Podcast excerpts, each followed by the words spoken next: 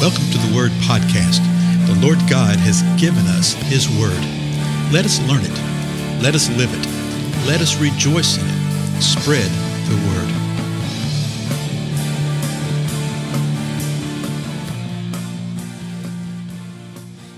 Well, blessing saints. Thank you so much for joining with me today. I'm Dale, and this is the Word Podcast. Uh, just where we do a very simple thing we look at the Word of God. You would think that everybody be doing that, but that's getting more and more to be a rare event nowadays. People will use the Word, yeah. They'll read a scripture passage and then they'll jump off and say, Well, let me explain what this means. And then they'll do this and they'll do that. And they use the text as a pretext. And boy, that is just so undermined the kingdom of God and harm the body of Christ. And so uh, we just simply, in a very short time period here, just want to read it and say, Lord, what does this mean? What does it have to say to us? So, what we've been looking at of late have been the feast of the Lord. And we've looked at the first four feasts that Jesus fulfilled, and these are the spring feast. We're now looking at the fall feast. And then we're going to look at a little subject matter here in a couple of episodes that sort of show us how we can use these feasts to get more insight into what's happening because you see them mentioned all the time in the New Testament. You'll see where Jesus is uh, in Jerusalem, or he's somewhere, and they'll say uh, it was the feast of unleavened bread, or it was the time of the Passover. Well, that's really important markers. Okay, it's really important for us to understand what's happened. Well, the feast that we're uh, we've reached today is the one that uh, you've probably heard the most about from the Old Testament and the New Testament, and it's the Day of Atonement. Okay, the feast of day of the Day of Atonement, Yom Kippur. And you'll hear it in the media um, when Yom Kippur comes. They acknowledge it and, and we'll cut away the video and things being done in Jerusalem. So let's look in Leviticus chapter 23, uh, verses, uh, beginning with verse 26. The Lord actually gives a lot of detail about this one. Verse 26 says this The Lord spoke to Moses, saying, Here's 27. On exactly the 10th day of this seventh month is the day of atonement. and I love that. The Lord's saying, Exactly on this day precisely on this day is when you're supposed to do it. I'll continue for uh, 27. It shall be a holy convocation for you, and you shall humble your souls and present an offering by fire to the Lord. And that humble your souls, and it's mentioned two or three times here, uh, seems to connote the idea of that it's a time of fasting. Okay, a time of fasting. So he says this exactly on the 10th day of this month. It's going to be a holy convocation. You shall humble your soul, and you shall present an offering by fire to the Lord. This is sacrifice. Verse 28 You shall not do any work on this same day, for it is a day of atonement, to make atonement on your behalf before the Lord your God. And so uh Yom Kippur literally means this. Yom means day, Kippur, Kippur means atonement or covering. This is a day of covering. And people say, oh, well, this is when the uh, priest went into the Holy of Holies and, uh, and, brought the blood of the sacrifice, and it uh, forgave the sins of all the people, the home of the people. Well, yes, sort of, but not exactly.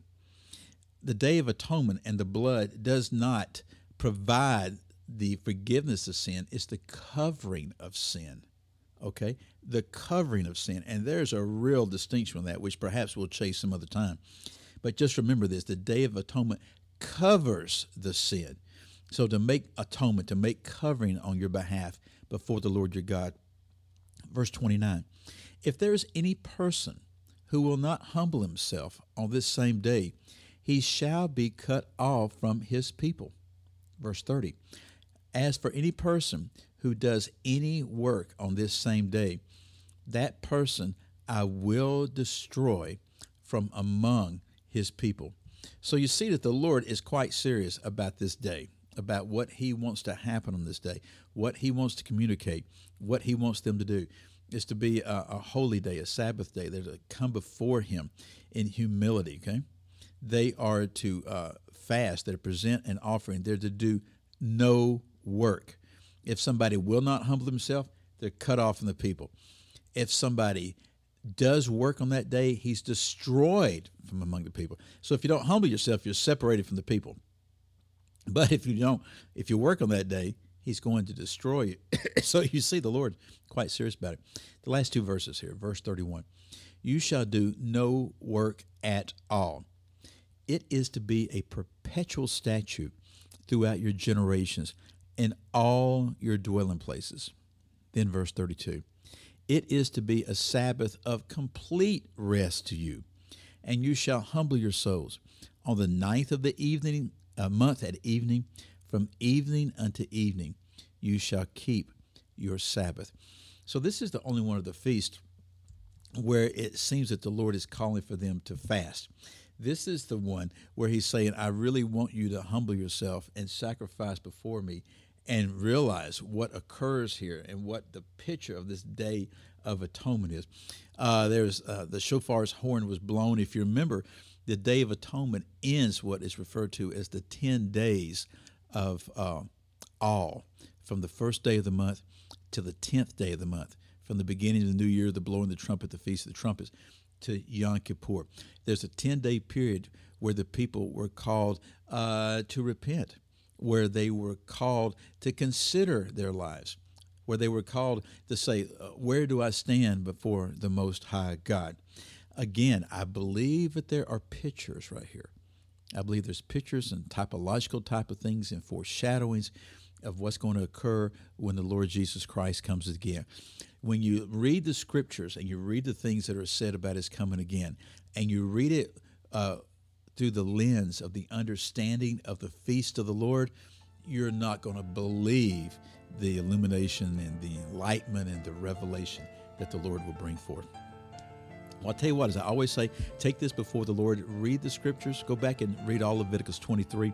Look what he says about this and look at the flow of it. And as we uh, apply this more and more to the totality of his word, I think you'll be amazed at what he reveals to us.